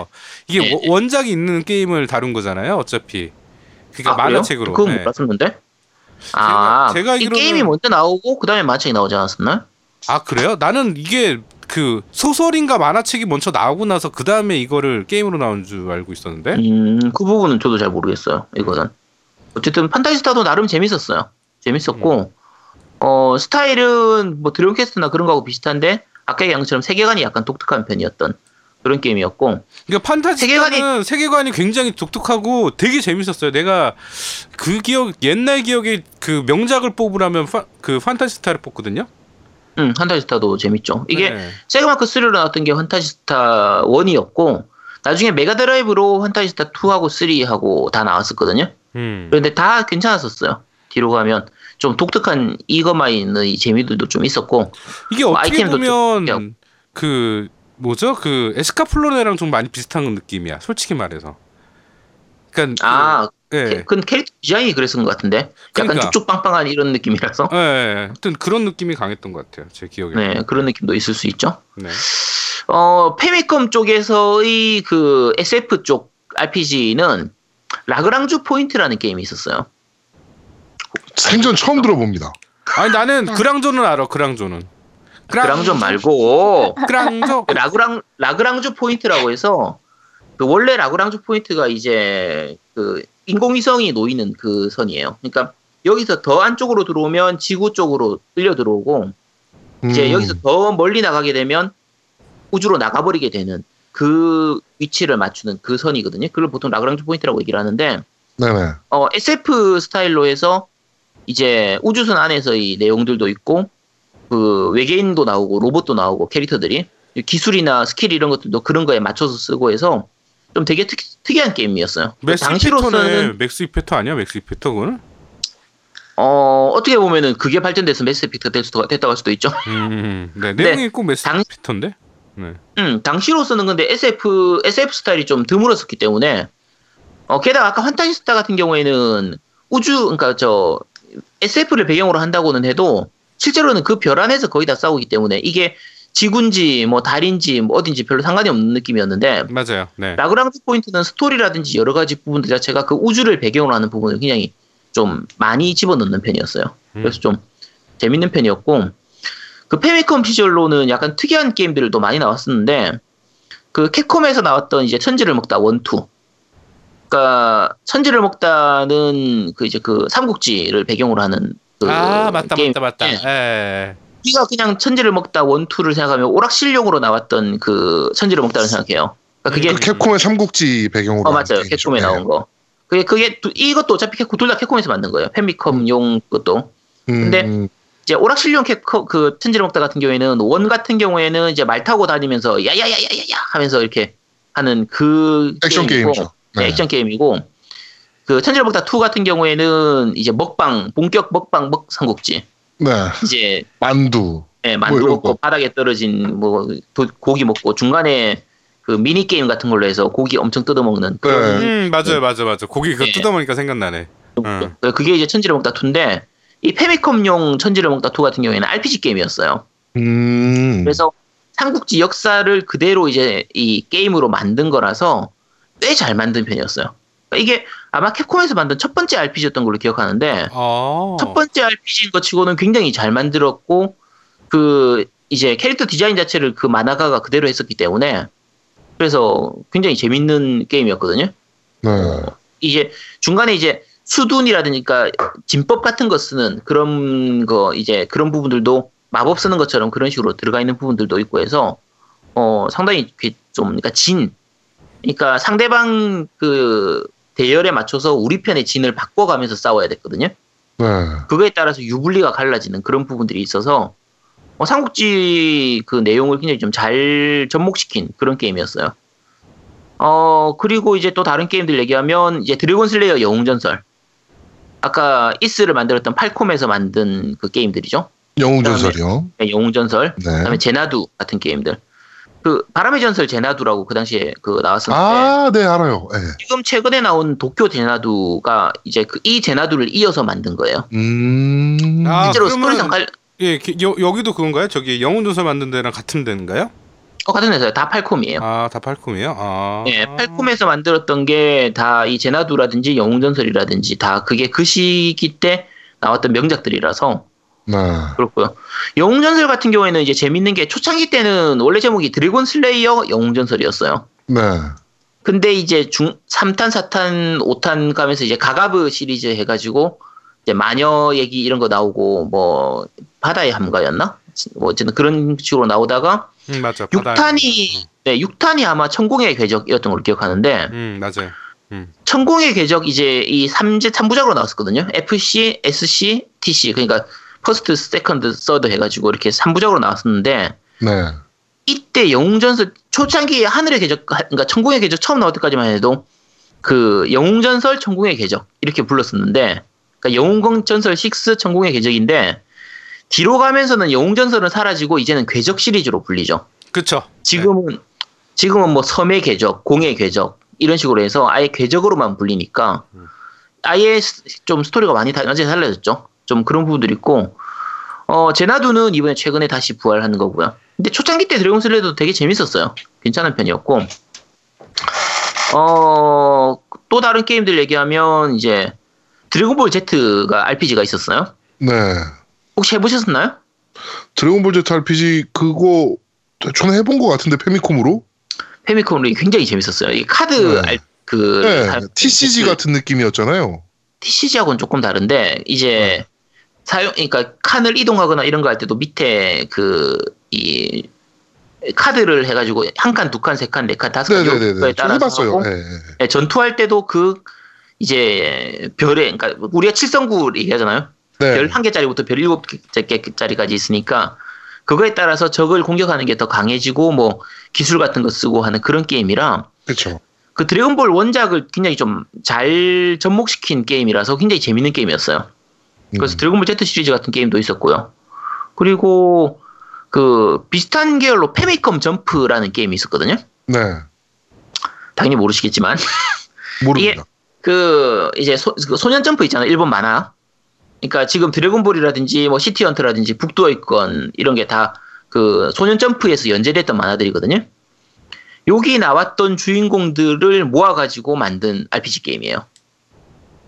그래서 주인공으로 나오는 게 어떤 애들이냐면 네. 드래곤볼에서 손오공 나오고 시티헌트에서 뭐 사이바리오 같은 애 나오고 야, 뭐 북두어있건에서 켄시로도 나오고 아, 닥터 슬럼프에 나오는 아라레라든지 아, 우리 어릴 때 받은 게 돌격 남자 훈련소라고 그게 나오는 주인공이 있어요. 근데 이름이 지금 기억이 잘 안 나는데 걔도 나오고 못 말리는 타잔에 나오는 그 타잔도 나오고 아 근데 여기서는 아라가 제일 센 거 아니야? 그- 아라레? 어, 아라레는 아니. 지구도 반쪽으로 갈르잖아. 아 이거 손오공이 나중에 뒤에 가면 손오공이 더 강해지겠지. 아 맞다, 손오공이 제일 강하겠다.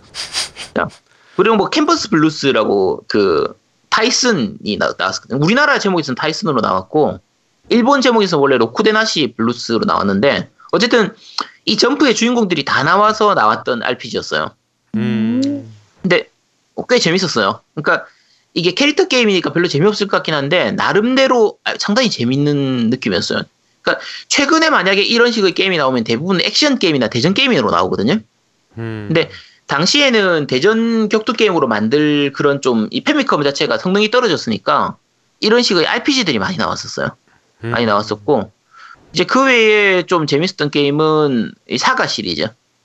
그 마게탑사 사가라고 처음 나왔었는데 네. 이게 뒤에 로맨싱 사가라든지 이제 아, 로맨싱 사가. 예, 네, 음. 그치, 사가 그치. 프론티어 이런 음. 게임들이 사실 시작은 여기서 시작돼요. 근데 그거는 그 게임보이 있죠.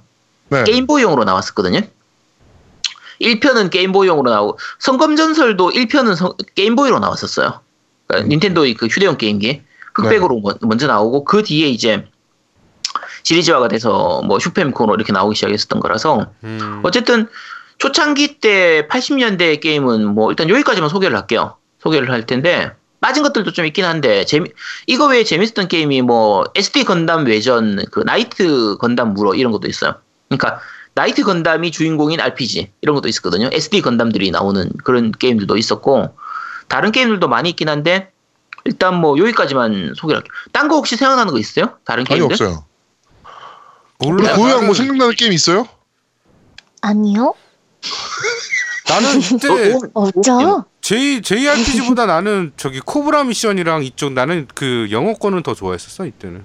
음, 음, 저도 내리- 레, 저도 레리라 거의 음. 영어권 뭐라 게임을 그러죠? 했어요. 이때 당- 이때 당시에 어, 천사들의 오후 뭐 그런 거. 그, 그렇지. 천사들의 오후.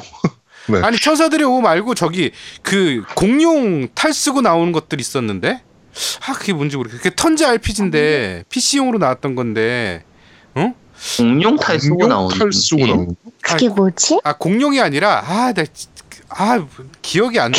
아, 나 진짜. 공룡 탈 쓰고 나오는 턴제 RPG? 어, 하여튼, 아, 내 나중에 한번 전화- 음, 북미예요, 북미? 아니야, 아니야, 그거는 일본, 일본, 일본 턴제 RPG였어.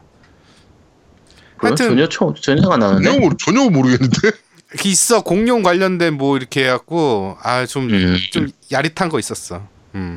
PC용으로 많이 했던 건 사실 젤, 그 젤리아드 같은 게임들도 많이 했었죠. 아, 몰라. 젤리아드 초명작이죠, 네. 초명작. PC용으로 해서는 그게 진짜 아, 횡스크롤 액션 RPG의 한 획을 끈 작품이죠. 그러니까 네, 정말 아 재밌는 근데 게임이었. 코브라 미션은 90년대 아니에요? 난 그때 코브라 미션 미- 내가 엔딩 본 영어 쪽 그 RPG는 코브라 미션이 최초였던 것 같은데 내 기억에는. 아니요, 그건 90년 된- 그건 90년 된 코브라미션은 것 같다. RPG라고 보기 좀 애매하고 어드벤처죠. 어드벤처 게임이고 그거 80년대예요. 아, 아, 90년대야 음, 90년대. 90년대 초반이겠다. 90년대 초반. 90년대 초반이야. 어, 내 기억에. 네. 아세요? 자, 그럼 코브라 여기까지- 미션? 고현님? 아니요. 다 모르겠어요. 그거 할 때 태어나지도 않았는데 저 야. 다 멍 때리고 듣고. 고현님은 고현님은 모르는데 고현님 아버님은 아실 거예요. 아, 그런가? 아니 이거는 아, 모를 수가 없어. 그, 물어보면 아실 거야. 워낙 유명했던 게임이라 어. 코브라 그렇죠. 미션은 아망하에 하여튼 네. 그 이게 어, 90년대 넘어가서는 사실 다른 게임들 이게 RPG 장르는 아니지만 뭐 에자메라든지 신라곤이라든지 아 신라곤 어, 예술이지. 음. 네, 노노무라의 병원이라든지 네, 뭐 술술술 하울기가 나오시는군요, 아주. 이런 게임들이 있었는데 음. 이- 그게 이제 엘프 이제 게임들이죠. 그쪽 그쵸. 게임들이 네. 있었지만 뭐 드래곤 나이트도 그렇고 근데 80년대까지는 사실 그쪽 게임들이 많지가 않다 보니까 거의 그냥 한두 개 나오면 그냥 다 퍼졌던 그런 시기라서 네. 음, 아마 고윤님 아버님 아실 거예요. 네. 자, 일단 자, 1세대 1기는 여기까지 하도록 할게요. 그러면 여기까지 네. 해서 그러면은 한번 이제 3대 천왕을 한번 한대 뽑아보고 천왕을 뽑읍시다. 뭐 일단 득회 파파 무조건 들어가야 되고. 그렇죠. 그러니까 그 어떻게 1, 바꿔- 2는 뭐 네. 정해진 거고. 예. 네, 그런 거고. 저는 3위는 이스라고 봅니다, 솔직히. 음, 그쵸. 이스가 그러니까 여신전생을 꼽는 경우도 있는데 여신전생이 이때까지는 그렇게까지 강하진 않아서 네. 저도 이스 쪽이 나을 것 같긴 하네요. 네, 저는 이스를 뽑아요. 아 근데 저 사람도 사실은 뽑을- 나도 이스야. 이때는 진짜 딱 정해진 것 같았어. RPG가 딱 음, 파판 그다음에 그 득해 그다음에 이스였어. 내가 보기에도 그래. 그러니까 어떻게 보면 그 일본식 액션 RPG의 장르를 구축한 그쵸. 예, 그런 공로도 있고 해서 네. 예, 이스를 뽑아야 되지 않나. 네, 그런 생각이 되네요. 이스 같은 경우에 격투 시스템도 전투 시스템도 굉장히 심플하면서도 그냥 몸통 박치기였으니까 그렇죠. 심플하면서도 충분히 재미를 느낄 수 있는 게임이라서 아돌 어, 크리스틴이라는 주인공은 진짜 불멸의 RPG 주인공이 돼버렸으니까. 음, 그쵸. 네. 바, 그런 그 거고. 바람둥이 그놈의 바람둥이. 음, 바람둥이. 네. 자, 일단 그러면 이제 시즌 1 이쪽은 네. 이제 득회 파판 이스로 하도록. 해서 1등이 누굴 것 같아요? 득회가 1등 해야겠죠? 그렇죠. 득회 일단 파판 뭐 액션 일이- 아 그 일본 RPG의 시초잖아요. 그렇죠. 네. 그럼 아, 근데 득회가 나는- 1등하고 아니 음. 나는 파판 1등 같은데. 이게 아니 득회가 없었다면 파파는 음. 없어. 아니 그러니까 이, 시기까, 그렇게 이 시기까지는 득회가 더 나았다고 봐야 돼요. 판매량을 봐도 그렇고 게임 시스템이나 그런 부분들을 봐도 그렇고 아 그래. 파판이 득회하고 어깨를 나란하게 하기 시작한 거는 파판 3 때부터거든요. 음. 그렇죠. 그래서 이 시기 때 80년대까지는 누가 뭐라고 해도 득회가 높아. 그리고 그 일본 내 판매량 기준으로 하면 득회가 훨씬 높 훨씬 높았었거든요. 요 시기까지는. 득 파이널 판타지가 득회 득회 판매량을 거의 세븐 데스에 겨우 따라잡았어요. 6탄 음. 이전까지는 다 득회가 이겼었거든요. 어쨌든 그래서 아마 득회 파판 이스 순서로 잡아야 될 것 같긴 해요. 네. 이스도 우리는 이스를 잡는데 누군가는 뭐 여신전생을 잡는 사람도 있을 테고 그렇죠. 예. 있겠죠. 뭐 자, 뜬금없이 천지를 먹다 RPG 뭐 이런 거 얘기하실 수도 있고. 그렇죠. 근데 뭐 어차피 겜덕비상 우리 거니까 네. 자, 우리 마음대로 하는 저희 마음대로 거라서 합니다. 네. 자, 80, 년대는 득회 파판 이스 순서입니다. 네. 자 다음은 2기로 넘어가서요. 이 이때가 고현님 제일- 식이죠? 예, 고요님이 태어나던 시기인데 네. 이때가 제일 빡쳐요. 고요님의 그 이제 탄생을 축, 축하하기 위해서 어마어마하게 많은 활동이 쏟아졌거든요. 네. 네. 이때가 시, 그 시기적으로 하면 슈퍼패미컴, 메가드라이브, 그다음에 플스 1, 세턴, 뭐 닌텐도 64 이게 다 나오던 시기라서 그렇죠. 다들 명기잖아, 명기. 게임기 자체가. 네, 그래서 그 어떻게 보면 득회나 파판이나 이제 이, 이 시절에 이제 테일즈 오브 판타지에서 테일즈 시리즈가 처음 나오는데 이때 말 그대로 리즈 시절이에요. 최고의 전성기를 보내던 시절이고 네. 제가 파판 얘기는 자세하게 안 하는 게 이미 파판 특집을 했었기 때문에 네. 앞에 파판 특집을 26화에서 했었거든요. 그래서 겜덕비상 26화를 들어보시도록 하시고요. 네. 드래곤 퀘스트 얘기도 자세하게 안 하는 건 다음에 드래곤 퀘스트 특집을 할 거기 때문에 그렇죠. 아마 한 70화나 80화 그때쯤 해가지고 할 테니까 그때 들어보시도록 하시고요. 참 죽어도 안 야. 한다는 얘기는 안 해. 하여튼 네. 자, 일단 아, 아니, 득회 한글판 나올 때 그때쯤 맞춰 갈 거예요. 득회 11판 안 할 한글판 수가 나올 때. 없지. 네, 그때 할 테니까 네. 그때 들어보시도록 하시고요. 그래서 득회하고 파편 얘기는 거의 안 할 거예요. 거의 넘어갈 테고 일단 요 시기에 나왔던 것 중에서 메가드라이브용 게임을 좀 먼저 얘기해 볼게요. 어 일단 샤이닝 포스. 네. 샤이닝 포스 같은 경우에는 원래 이제 턴제 RPG라기보다는 그 시뮬레이션 RPG에 가깝긴 한데 그 이 뒤에 나왔던 다른 샤이닝 시리즈들이 있어요. 샤이닝 앤 위저듬도 그렇고 이 뭐 최근에 나온 샤이닝 하츠라든지 샤이닝 시리즈로 나오는 것들이 대부분 그냥 RPG이기 때문에 일단은 샤이닝 포스도 언급은 할게요. 근데 샤이닝 포스 같은 경우에는 이제 세가에서 만들긴 했는데 세가에서 자체 제작한 게 거의 없어요. 거의 다 외주를 줬거든요. 음. 네. 그러다 보니까 좀, 시, 각 시리즈마다 일관성이 너무 없는 경향이 좀 있어요. 음. 전작하고 이, 그, 이어지는 게 거의 같은 회사가 두 개 연속 만든 게 거의 없다시피 할 정도로 계속 제작사가 바뀌었었거든요. 네. 그래서 시리즈는 많지만 사실상 임팩트 있게 딱 이거다라고 할 거는 샤이닝 포스 외에는 별로 없어요. 그래서 나중에도, 뒤에도 샤이닝 시리즈는 제가 잘 언급을 안 할 거거든요. 네. 음. 그렇게, 그렇게 좀 넘어가도록 할게요. 하고, 메가드라이브로는 액션 RPG들이 많이 나왔어요. 재밌는 게. 그 음. 다크 스토커즈라든지 어, 스토리 오브 도어.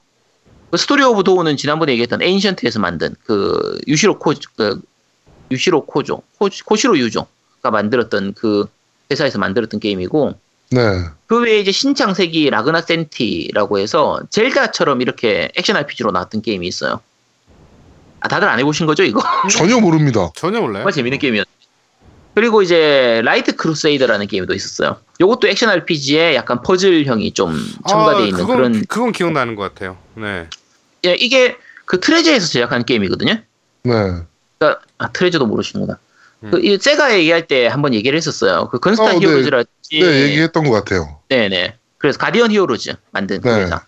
그 아, 네, 네, 만들어서 그래서 액션성이 되게 좀 잘 돼 있는 편이라서 네. 어, 나름대로 재밌는 게임이었고요. 메가드라이브는 게임 성격, 게임 기 자체의 기체 성능상 사실 RPG보다는 액션에 더 잘 맞는 기기였으니까 2D 스프라이트를 더 잘 쓰는 그런 기기라서 네. 그래서 메가드라이브는 RPG가 그렇게 많지는 않아요. 우리가 생각하는 그런 류의 RPG는 많진 않고 대신에 메가 CD로 가면은 명작이 두 개가 나오죠. 루나 더 실버스타 음. 그리고 이제 이 속편으로 이제 루나 이터널 블루에서 두 편이 나왔었는데 이게 게임마치에서 만들었고 정말 명작 게임이었어요. 그러니까 CD를 이용해서 동영상 부분도 어느 정도 들어가고 음원 자체를 CD 음원을 그대로 쓰다 보니까 음악이 굉장히 좋았거든요. 네. 그래서 이 음악 그 이게 특히 게임 초반에 이제 주인공이 가면서 그 루나 여자 주인공을 딱 만나는 장면에서 이 루나가 이렇게 콘 어, 허밍이라고 해야 되나? 노래를 부르는 장면이 나와요. 네네네. 이게 굉장히 정말 잔잔하고 이렇게 좀 서정적으로 이렇게 표현이 돼서 음. 굉장히 좋은 그 느낌의 그런 게임이었거든요. 아, 지금도 명작으로 많이 꼽는 게임이고요. 뒤에 나중에 이제 리메이크도 많이 됐었으니까 이게 아마 아이폰용이었나? 모바일로도 즐길 수 있을 거예요. 지금 아마 이식됐던 걸로 기억하는데 네네네. 어쨌든 메가 시리온 게임은 이런 게임들이 있고요. 그리고 PC 엔진용 게임도 아까 그 드래곤 나이트. 드래곤 나이트는 이제 성인용으로만 생각하지만 나름대로 게임성도 괜찮은 게임이었고요. 어, 네. 그렇죠. 네. 그리고 PC 엔진으로 나왔던 게임 중에서 또 다른 게임이 천해마경 만마루라고 게임이 있어요. 천의 마경은 아는데 만마로는 모르겠네요. 그게 천해마경 2예요. 천해마경 2가 만마루거든요. 어, 그냥 네. 천해마경 2라고 그냥 보통 부르고 이거 나름대로 재밌는 게임이었죠. 음. 허드선에서 만들었었나? 그리고 네 그리고 그 PC 엔진으로 나왔던 또 다른 게임이 린다 큐브라는 게임이 있어요. 아, 천의 마경 투 만지마루. 만지바루라고도 하는데 그게 그 한자 만자라서 네. 그래서 그냥 지를 생략하고 만마루라고 부르거든요. 아, 네. 그래서 뭐 어쨌든 네 어, 우리 아제트님 어떻게 이런 걸 다 알아요? 아니 이거 재밌 되게 재밌는 게임이었어요. 아니, 나중에- 그러니까. 뒤에 다른 천해박영 시리즈들이 나오긴 했는데 뒤에 건 다 거의 다 망해버려가지고 네. 요게 명작이었거든요. 음. PC 엔진으로 나왔던 게임들이 몇 개 있긴 했는데 네. 그, 그 에메랄드 드래곤이었나 그런 게임들도 있었고 몇 가지 게임들이 있었어요. 꽤 재밌는 게임들도 있었는데 우리나 그게 아주 크게 히트친 게임들이 별로 없다 보니까 네. 다른 거 소개하긴 조금 네 그렇네요. 뭐 음. 시리즈물로 이렇게 길게 나왔던 게임들이 몇 개 없어서 네네네. 어 린다 큐브 같은 경우에는 이제 조금 그 나중에 뒤에 세턴용으로도 이시- 이시- 이식이 돼- 완전판으로 나와서 이식이 됐었는데 이게 그 아키라 영화 있죠 마- 애니메이션 네, 아키라. 아키라 같은 그림 스타일로 이렇게 해서 약간 SF적인 약간 사이버펑크 느낌 그런 느낌의 그 그림체에 그런 스토리이고 약간 고고한 연출이 되게 많았어요. 좀 이렇게 이 사람이 녹고 막 몸이 터지고 이런 장면도 많이 나오고 해서 아 고유가 음, 중간에- 좋아하는 고어한 거. 아 그쵸 고요님이 딱 취향이 뭐지? 고요님의 탄생을 축하해서 만들어진 게임이었거든요. 아, 그래서 부들부들. 네. 그 굉장히 좀 당시로서는 쇼킹했던 게임이에요. 아마 지금 나와도 쇼킹할 것 같은데 그 스토리 진행상에서 진짜 멘붕 오는 스토리들이 좀 많이 있는 편이라 네. 좀 굉장히 재밌는 게임이었고요. 음, 본기 지금 제가 메가드라이브하고 메가시디 뭐 PC 엔진을 얘기했는데 어차피 최고는 슈퍼메이컴입니다. 그렇죠. JRPG의 최고 전성기는 슈퍼메이컴이에요. 이때는 게임이 너무 많아서 제가 제목만 얘기해도 진짜 많거든요. 네. 일단 드론 퀘스트가 5탄부터 7탄까지, 그러니까 6탄까지가 슈퍼미코로 나왔었고, 5, 6탄이 다그 슈퍼미코로 나오고, 7탄은 플스 1으로 나왔었거든요. 네. 파이널 판타지 같은 경우에는 4탄, 5탄, 6탄이 슈퍼미코로 나왔었고요. 그렇죠. 그리고 진여신 전생이 1, 2가 다 얘기로 나왔었고, 테일즈 시리즈, 테일즈 오브 판타지아가 처음 이제 슈퍼미코로 나왔었는데, 테일즈 오브 판타지아 같은 경우에는 약간 충격적이었던 게, 오프닝 곡이 있었어요. 오프닝 보컬이. 근데 그 당시는 용량, 용량 제한 때문에 오프닝 보컬 넣기가 힘들었거든요. 음원 문제도 있고 해서. 네네. 쓸 수 있는 음원이 그냥 한정적이니까 그 속에서 이제 음원칩을 따로 갖다 박아가지고 그 보컬곡을 구현을 했던 그 게임이라 어, 오프닝 애니메이션이 나오는 그런 게임이었죠. 그래서 굉장히 좀 당시로서는 충격적인 게임이었고 그 게임 자체는 굉장히 잘 만들었어요. 이 테일즈 오브 판타지아가 그 트라이에이스의 시작이었거든요.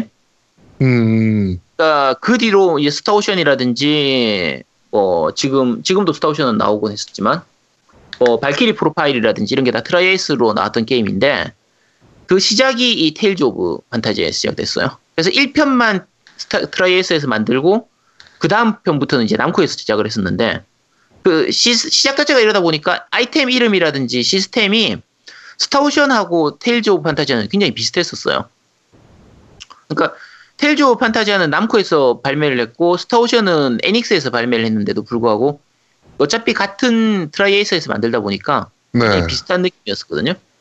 방금 얘기했던 스타오션도 원투가다 슈퍼미코로 나왔었고 음, 또 슈퍼미코였나? 네, 그리고 뭐 성검전설 성검전설. 네, 네, 2, 3도 다 이제 슈퍼미코로 나왔고 슈퍼 패미콤이 제가, 그러니까, 이- 저만 그런 건지 모르겠는데, 그냥 게임기라고 네, 하면, 슈퍼 패미콤이 제일 먼저 떠오르긴 해요. 저는. 그렇죠. 정말 명작이 많고 또 그쵸. 우리 어릴 때 게임 많이 즐길 수 있던 시절에 그 게임기였으니까 네. 그쵸. 그, 음, 제가 개인적으로는 이 JRPG를 좋아하기 때문에 이때가 정말 재밌는 게임들이 많았었거든요. 음, 아까 페미컴에서 얘기했던 그 사가 시리즈의 그 후속작 로맨싱 사가도 여기서 나왔었고요. 네. 그리고 마더라고 닌텐도 RPG가 있어요. 마- 그 마더는 이게 아는 분들은 아는데 굉장한 명작이에요.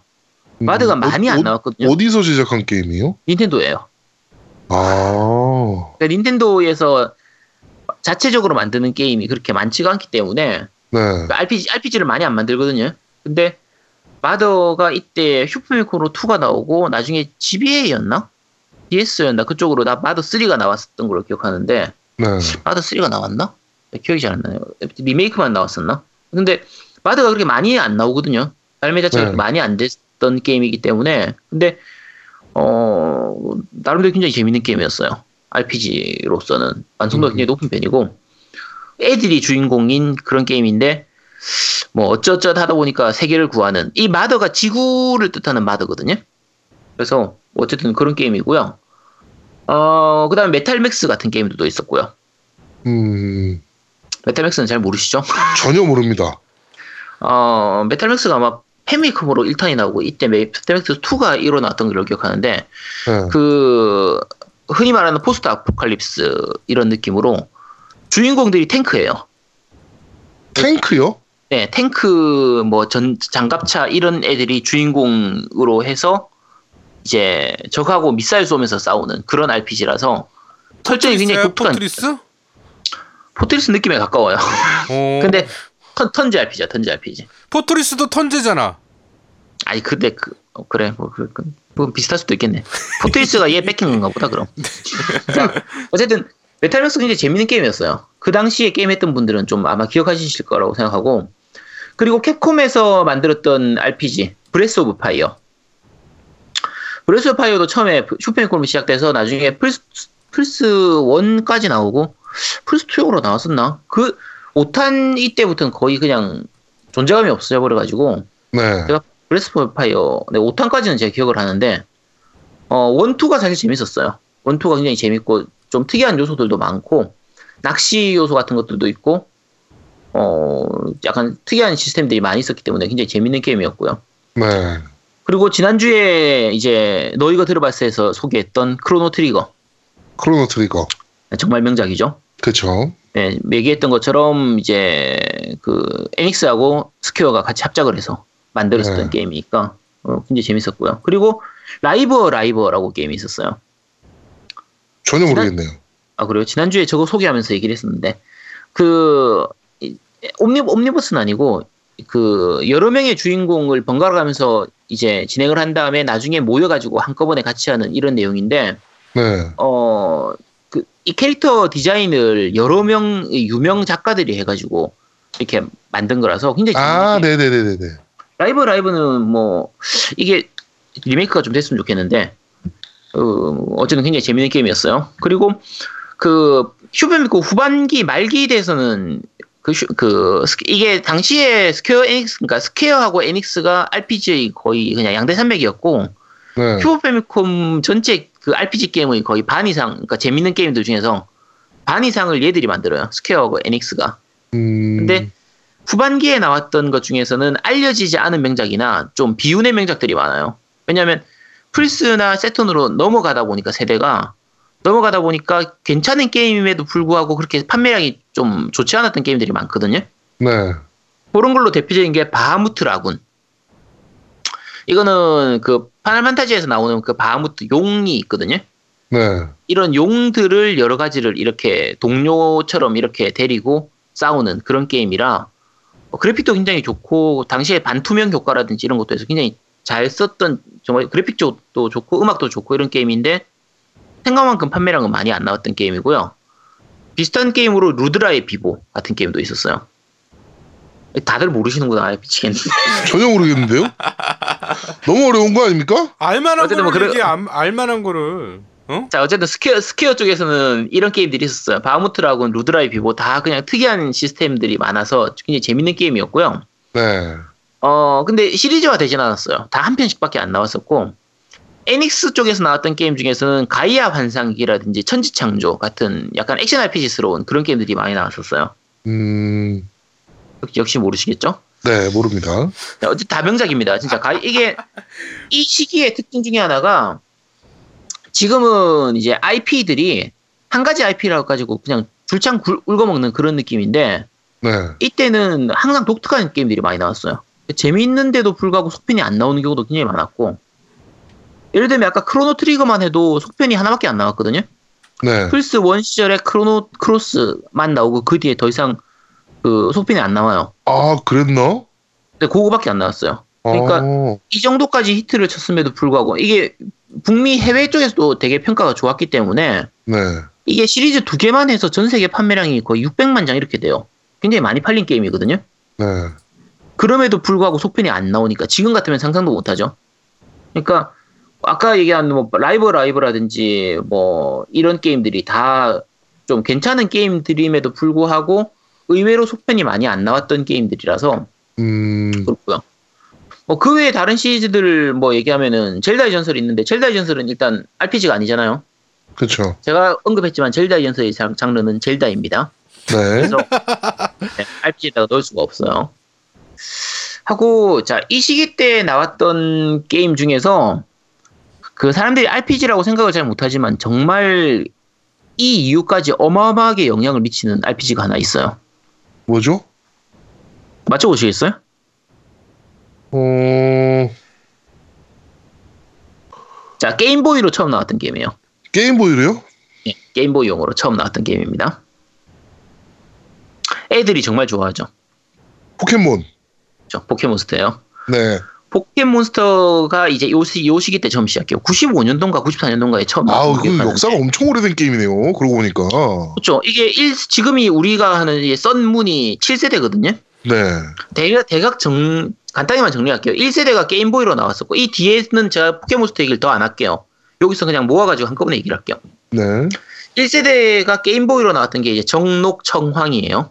네. 그러니까 제일 처음 나왔던 건 이제 그린하고 레드가 먼저 나오고, 그 뒤에 이제 블루가 나오고, 피카츄 버전이 나왔는데, 피카츄 버전을 보통 그냥 황이라고 불러요. 옐로우라고 부르거든요. 네. 요게 1세대. 2세대가 이제 게임보이 컬러용으로 나왔었고, 금, 은, 그러니까 골드, 실버, 크리스탈. 여기까지가 이제 2세대예요. 다음 3세대가 게임보이 어드밴스로 나왔었고, 루비, 사파이어, 에메랄드, 요게 나와, 이게 세 개가 원- 본편으로 나온 거고, 처음 1세대 나왔던 정록을 리메, 그 리메이크 해가지고, 파이어레드, 리프 그린 이름이란 이름으로 나왔었어요. 참고로 이 3세대에 나왔던 루, 루비 사파이어가 루비하고 사파이어가 6세대 때 오메가 루비 알파 사파이어로 해서 3DS용으로 나오기 음, 다시 아, 때문에 네, 나왔지. 그렇죠, 그렇죠. 맞아요. 최근에 나온 게 그 3세대에 나왔던 루비하고 사파이어를 다시 리메이크해서 만든 게 이 오메가 루비하고 알파 사파이어거든요. 네. 자, 그다음 4세대가 닌텐도 DS로 나왔던 디아루가 펄기어, 기라티나, 하트 골드, 소울 실버 이게 다 다섯 개가 4세대예요. 진짜 진짜 졸라 많이 팔렸습니다. 우리나라에서. 어마어마하게 많이 팔렸죠. 네. 그 다음에 5세대가 블랙 화이트. 블랙 화이트, 블랙 화이트 2까지. 블랙 2, 화이트 2까지 해서. 요게 5세대고요. 이게 다 DS로 나왔었어요. 그러니까 4세대, 5세대는 다 닌텐도 DS로 나왔었거든요. 네. 국내에서 어마어마하게 팔렸죠. 네, 진짜 자. 정말 네, 그리고 6세대가 이제 XY. 그리고 아까 얘기했던 오메가 루비하고 알파 사파이어가 되는 거고 7세대가 지금 선하고 문이거든요. 근데 네. 포켓몬은 특징적인 게 항상 두 개나 이렇게 세 개씩 시- 세트 그 세트로 나오죠. 기본이 두 개 세트예요.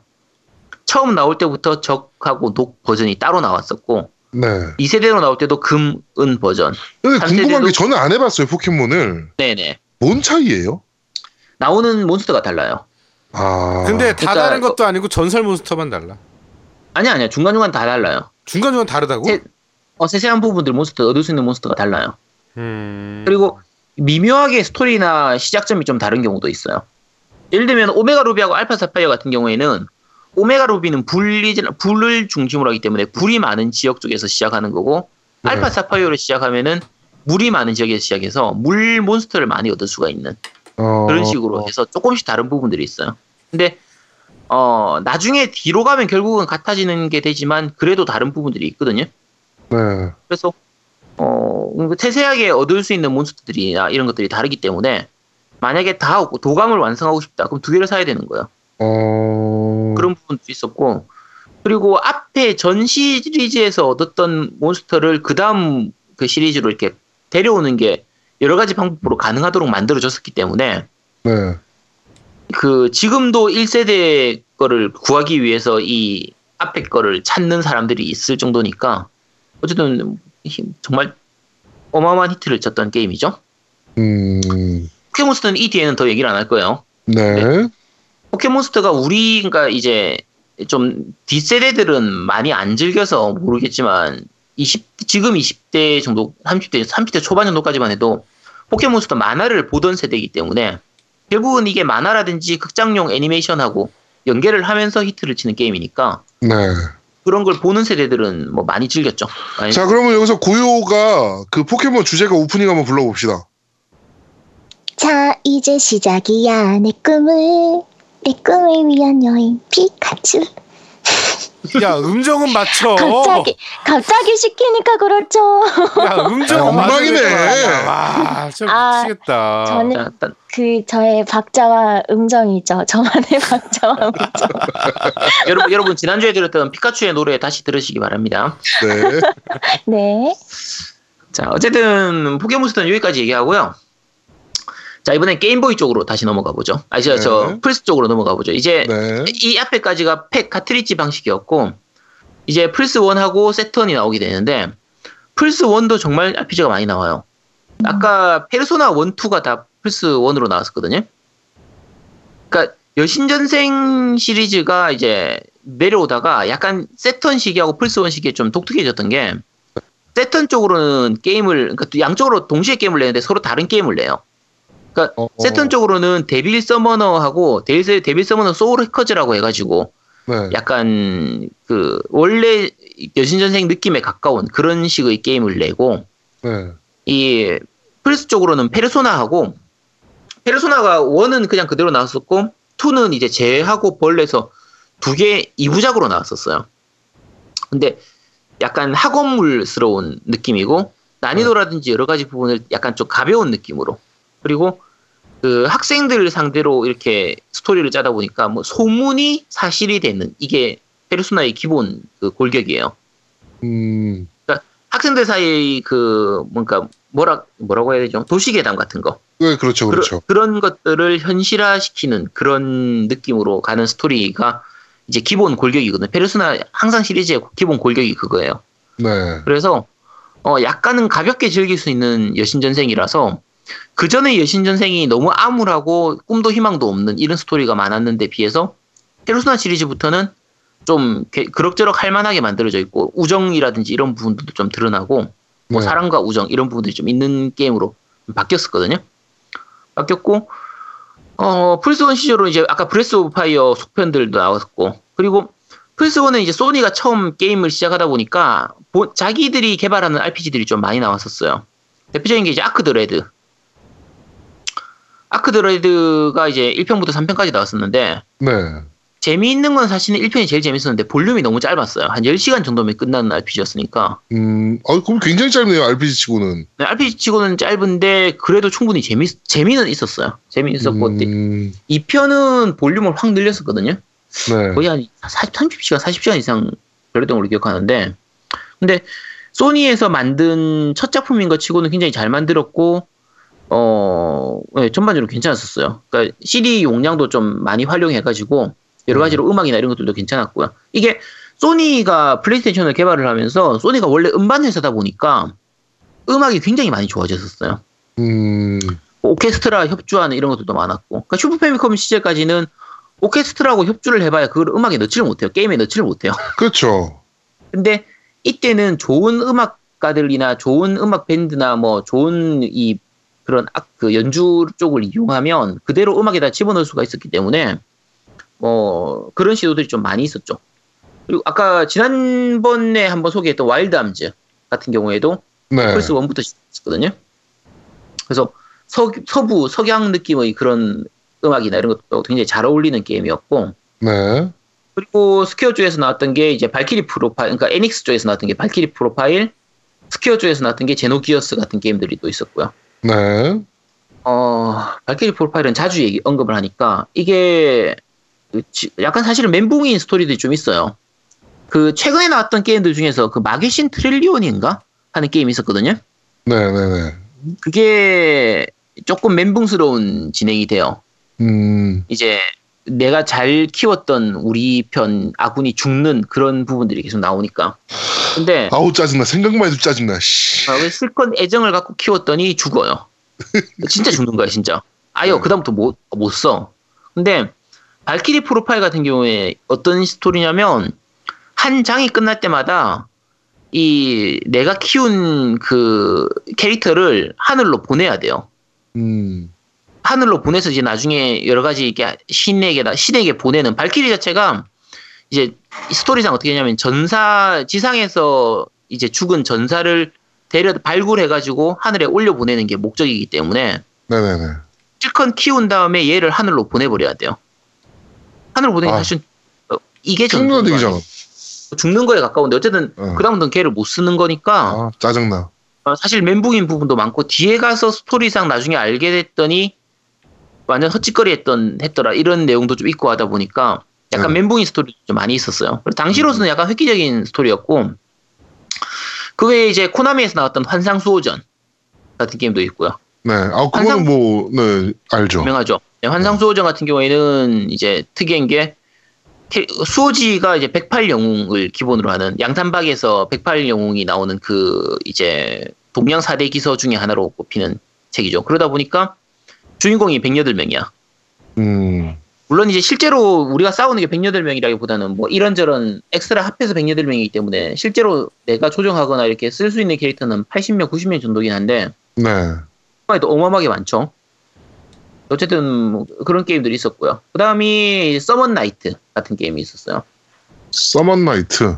서먼 나이트는 소환수를 부리는 그런 게임인데 이때 플스 1으로 이제 1, 2탄이 나왔었고 나중에 플스 2로 3탄, 4탄, 5탄까지 나왔나? 3탄, 아 3탄, 4탄까지 나오고 5탄으로 아마 PSP로 5탄이 나왔던 걸로 기억하는데 네네네. 서먼 나이트 상당히 명작이었어요. 소환수의 개념이 좀 독특하게 들어가는 게임이라서 네. 그리고 그래- 이 그래픽 자체가 되게 아기자기한 느낌의 귀여운 느낌이라서 굉장히 재밌는 게임이었거든요. 그리고 어 블랙 매트릭스 같은 게임도 있었어요.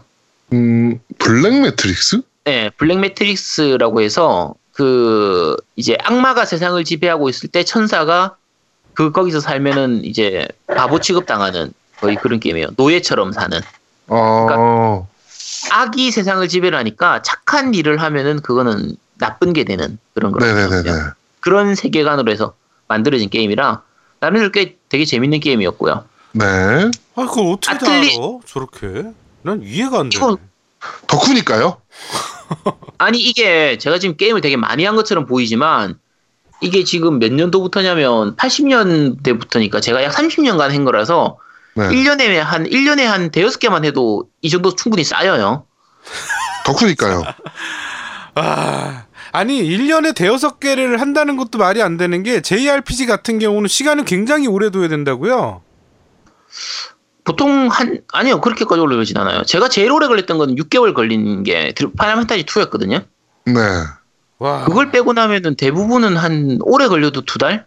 짧게 하면은 2주, 일주일에서 2주 정도면 끝나요. 아크드레드 아까 같은 그런 게임은 이틀이면 끝나는 게임이니까. 어, 에, 학생- 이게 학생 때라 시간이 많았어요. 그래서 시간이 많으니까 많이 할 수 있었던 게임이라, 아니 시, 시- 그렇습니다. 학생 때라 시간이 많았다고요? 예. 음, 학생 때라도 시간이 많이 있어서 네. 방학 때 이럴 때는 그냥 뭐 그냥 줄창하고 있- 그랬으니까. 네, 네, 네. 덕후라서 그렇습니다. 네. 에라이. 자, 그리고 지금까지 나오고 있는 아틀리에 시리즈도 이때 시작됐어요. 첫 시작은 이제 마리의 아틀리에였는데, 그 1탄이 마리의 아틀리에고 2탄이 에리의 아틀리에인가? 아마 그랬던 걸로 기억하거든요. 네. 근데 그게 이제 연금술사, 그러니까 첫 시리즈 부제가 이제 잘부르크의 연금술사 뭐 그랬을 어. 거예요. 와, 근데 그게 지금까지 계속 이어져 와가지고 지금 피리스의 아틀리에까지 내려오는 거예요. 이야 대단하네요. 예, 근데 처음 그 기본 시스템 골격은 거의 똑같아요. 이때부터 거의 비슷했어요. 그러니까 재료 수집해서 아이템 만들고 의뢰 받고 의뢰 달성하고 거의 그런 내용이라서 네. 어, 좀 약간 독특한 느낌의 게임이었죠. 그러니까 고요랑 나이가 비슷할 것 같아 아틀리에가. 예. 그러게. 응. 고요 나이랑 아틀리에 나이랑 비슷할 것 같아. 음, 어, 그렇겠다. 네. 어, 얼추 비슷하겠네요. 진짜 그래요? 어, 얼, 얼 맞아요. 얼추 얼추 그, 약간 어리, 아틀리에가 조금 어릴 것 같기도 하고. 啊 자, 어쨌든 그렇습니다. 그래서 이게 플스 1용은 좋은 RPG들이 정말 많았어요. 그래서 지금 제가 다 얘기하기엔 시간이 너무 오래 걸려서 지금까지만 해도 지금 너무 길어져서 자, 다음으로 이제 세턴으로 넘어갈게요. 세턴 쪽은 명작 한 3개 정도만 얘기할게요. 그란디아. 네. 아 그란디아. 음. 예, 그란디아는 그란디아. 뭐 더 이상 말할 필요가 없는 명작이죠. 게임 아츠 그렇죠. 최고의 명작이었던 게임이고 그리고 그 아까 린다 큐브 PC엔지 때 얘기했었는데 그거 완전판이 여기로 나왔었고요. 블랙 매트릭스도 처음에 원래 플스 1 이전에 이 세턴으로 먼저 나왔었어요. 먼저 나왔었고 여신전생 시리즈로 아까 얘기했던 데빌 서머너나 데빌 서머너 소울 해크즈들도 다 이쪽으로 나왔었는데 세턴 쪽은 RPG가 좀 약했어요. 그 저쪽에 비해서. 그러니까 네. 초창기 때 나왔던 세턴 RPG들이 그 마법기사 레이어스라든지 야 그 이제- 마법기사 레이어스. 와 죽었네. 그러니까 네. 원작 그 애니메이션을 이용해가지고 이렇게 만들었던 게임들이 몇 개 나왔는데 그렇게 성공하진 못했어요. 음. 슬레이어즈도 나왔거든요. 그러니까 나는 슬레이어즈가 되게 궁금했었어. 음. 슬레이어즈는 슈퍼미콘으로도 나오고 플스 1으로도 나오고 세턴으로도 나왔었어요. 다 나왔었는데 셋 다 그렇게까지 성공하지 못했어요. 근데 나름대로 재미는 있었는데 세턴판은 그럭저럭 할만했던 걸로 기억해요. 그래픽이나 이- 그 중간에 동영상 이런 것들도 많이 집어넣고 이래가지고 그럭저럭 할만했는데 그냥 딱 B급 게임 느낌 거의 그런 느낌이었고요. 이 당시에는 그 이 그러니까 캐릭터 게임들이 그렇게 수준이 높은 게임들이 잘 없었기 때문에 네. 대부분은 그냥 캐릭터 이용해서 팔아먹는 거의 그런 게임이라 음, 캐릭터 여행하고 재밌는 게임이 그렇게 많지는 않았어요. 자, 일단 뭐 혹시 딴 거 생각나는 거 있으신가요? 세턴이나 플스 쪽 게임들? 아니요? 없어요? 야, 왜 그냥 왜 그냥 넘어가? 없어요? 아니 지금 그러니까 음. 다 나왔잖아. 사실 저는 JRPG 그렇게 좋아하지 않았어요. 아 그래요? 그러다 보니까 내가 아는 건 다 네가 얘기를 했어요. 네, 알겠습니다. 네. 그 참고로 닌텐도 쪽 닌텐도 게임큐브용이나 이쪽은 뭐 도라에몽 같은 게임 그러니까 도라에몽이 아니라 도, 그 도, 고에몽 힘내라 고에몽 뭐 그런 게임도 있긴 했었는데 어, 그건 잘 모르는 게임들이니까 넘어가도록 할게요. 네. 넘어가고 자 그럼 이제 요 22기 여기서 한번 꼽아보도록 하죠. 담배천왕 네. 3대 전황. 일단 어차피 이 시기에도 파판 특히는 들어가야 돼요. 무조건이죠, 뭐. 왜냐면 이때가 파판 세븐 나온 시기고 드럼 퀘스트 5탄, 6탄, 7탄이 다 이때로 나왔기 때문에 뭐 뺄 수가 없어요. 뺄 수가 없고 네. 어 그럼 파판 그러면 네. 테일즈 아니야 테일즈? 테일즈지 이때부터는. 음 그쵸. 테일즈 같은 경우에 아까 제가 1탄 테일즈 판타지아만 얘기했는데 네. 이제 플스 1으로 나왔었던 게 그 테일즈 오브 데스티니나 이터니아도 그러니까 이게 보면 플스 2였나? 데스티니하고 이터니아가 아마 플스 1으로 나왔던 걸로 기억하는데 이때 다 괜찮았었어요. 재밌는 게임이었고 테일즈 테일즈 말고는 잘 없을 것 같네요. 음. 스타오션도 테일- 있긴 한데 스타오션이 약간 테일즈겠죠, 네. 테일즈 말고는 아, 포켓몬은 뭐, 안, 포켓몬은 이 다음에 넣어야겠다. 이때까지는 아직까지 좀 그러니까. 그러면 그쵸. 일단 뭐 테일즈로 하도록 하죠. 네. 그러면은 1탄이 그란디아는 어떡하지 그럼? 아, 그란디아가 있네. 이게 3등이 진짜 애매해. 항상 그러더라고. 3등이 애매하고. 항상 어, 음. 감독이 조금 애매하지. 크로노 트리거도 명- 명작이긴 한데 아, 진짜. 아 근데 테일즈야 테일즈. 캐릭터성을 봤을 땐 테일즈야. 어쩔 수 없어. 그쵸. 뭐그 뒤에 시리즈 영향력이나 그런 걸 봐도 그렇고 음, 테일즈야 뭐 테일즈. 예, 그러면 그러면 테일즈로 하도록 하겠습니다. 그러면 1, 1위가 이때 이 시기에는 득회보다 파판이 더 나았어요. 그렇지. 득- 파이널 가이드. 득회는 많이 안 나온 데 비해서 팝판이 훨씬 많이 나오고 파란타이 세븐이 나왔으니까 그쵸. 그래서 음. 팝판 세뭐 7판 7, 9, 7, 8, 9가 다 플스 1으로 나왔었거든요. 음. 그러면 파이널 판타지가 이제 1위, 드론 퀘스트가 2위, 그란디아가 3위 이렇게 하도록 하죠. 아, 그란디아가 아니라 저 테일즈. 테일즈가 아. 테일즈. 예. 3위 이렇게 하도록 하죠.